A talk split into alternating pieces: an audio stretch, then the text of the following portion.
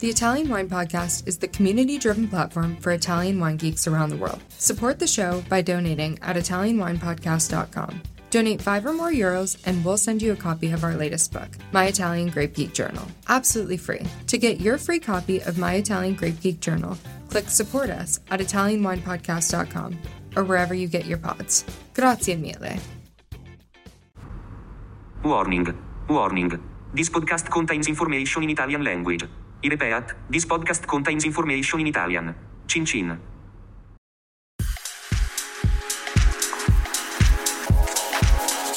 Welcome to this special Everybody Needs a Bit of Scienza edition of the Italian Wine Podcast. Here's the premise Vinitaly International Academy community members Send us their questions for VIA Chief Scientist Professor Attilio Scienza. we record his answers, and Stevie Kim Tries to keep him in line. sometimes, it works. Thank you for listening. Hello, everybody. My name's Stevie Kim, and welcome back to Everybody Needs a Bit of Scienza for Italian Wine Podcast. We've been doing this series for, I can't remember when, I gotta ask, like, uh, Attilio seems to think it's about four or five years. Definitely before the pandemic, we had started. This is a series where we ask our Italian wine community at large to ask one question to Professor Scienza. As you know, he doesn't speak English, so we translate the questions in Italian and he replies in Italian. In the beginning, we used to translate, but it just became so much work. We just leave it at that, hoping there are some of you who would like to learn Italian in addition to our Italian audience. So the question today, it's quite personal because Richard actually was doing the WSET2 course. I saw him doing it last weekend and he was struggling to have some tasting notes. So I believe this is where it comes from. How can I improve my olfactory senses for wine tasting? Come posso migliorare i miei sensi olfattivi per la degustazione del vino? Perché lui faceva il corso da noi questo weekend scorso e lui continua a dire non sento, non sento questi odori. Quindi penso che sia una cosa molto personale. Vabbè, proviamo. Se, se vuoi Io- dargli io- qualche io consiglio. Posso raccontare la mia esperienza. Ok, vai, vai. Posso raccontare come io mi sono avvicinato al vino e ho tentato, insomma, di capire, di classificare, perché come sempre, quando noi ci avviciniamo a qualche cosa, la nostra mente crea una classifica, crea una collocazione di quello che noi vediamo.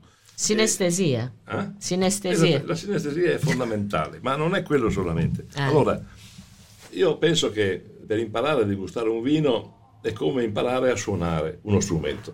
Ah, Ci sono le note, ogni nota ha un suono. mm, Tutte assieme queste note creano la musica. In un vino noi abbiamo le note. Tutte queste note vengono messe assieme e danno la musica, danno il bouquet di un vino. Però per poter fare musica bisogna conoscere le note, bisogna conoscere tutte le note una per una. Non possiamo ignorarlo. Allora io ho fatto questo nella mia vita. Ho cercato di mettere nel mio cervello queste note come in una cassettiera. Un armadio con tanti cassetti ok, e in ogni cassetto io ho una nota, ho- ok. ho, un aroma. Ora, quando sento un vino, il mio cervello cosa fa? Tira fuori quel cassetto e evoca quel profumo, evoca quell'aroma. È fondamentale quello, cioè io devo classificare queste note. E molto spesso la migliore classificazione è quella di paragonarlo a una cosa molto semplice, non so, un fiore, un frutto, un cibo. Ecco la sinestesia. Perché questo è per noi importante, perché ci ricordano i- gli odori e i profumi della nostra infanzia, della nostra gioventù, il famoso Madeleine.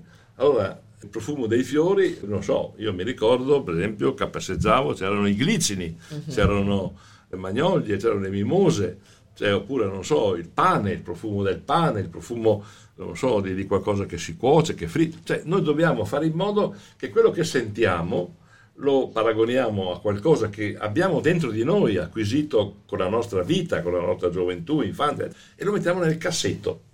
Quando io assaggio il vino, il mio cervello va in quel cassetto e lo tira fuori, tac, e sento quella sensazione olfattiva, odorosa e faccio la mia musica, metto assieme tutte le notizie. Noi abbiamo forse un po' sbagliato anche in modo aggressivo a giudicare il vino. Noi siamo diventati un po' dei cartesiani.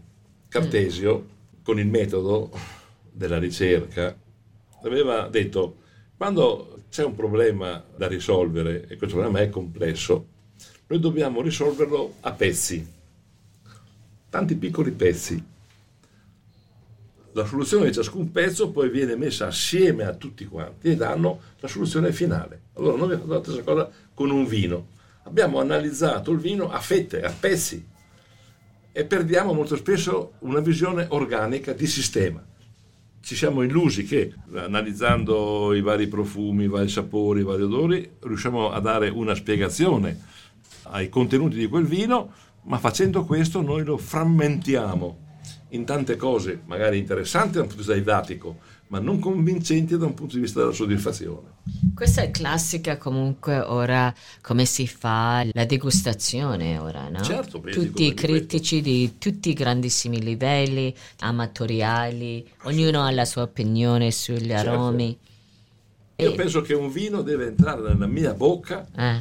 e darmi un'impressione nella sua complessità, mm. non nei pezzi con cui è fatto quel vino. È come se prendessimo, non so, una persona e cominciamo a analizzarla, il naso, la bocca, le orecchie, i capelli. No, una persona è nella sua complessità, nella sua armonia che è importante.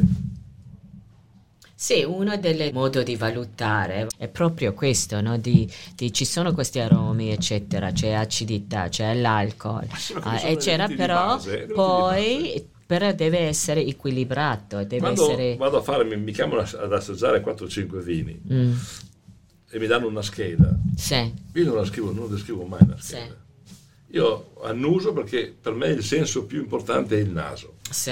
La bocca più, viene, che, più che la, bocca. La vecchia viene dopo la bocca, sì. non mi interessa più di tanto. Poi quando lo metto in bocca non vado a vedere la freschezza, la lunghezza, no, è questa intensità di sintesi, questa bellezza che c'è, se ha difetti o se ha pregi, ma è, è la sintesi che conta è la complessità, è tutto quello che c'è assieme, perché un vino è fatto di tante cose, non possiamo noi farlo a fette, oh, come un salame. È un errore. Do- domanda, diciamo, personale. Spesso quando tu dici gli aromi sono più importanti al per naso, te sì. al naso, ok?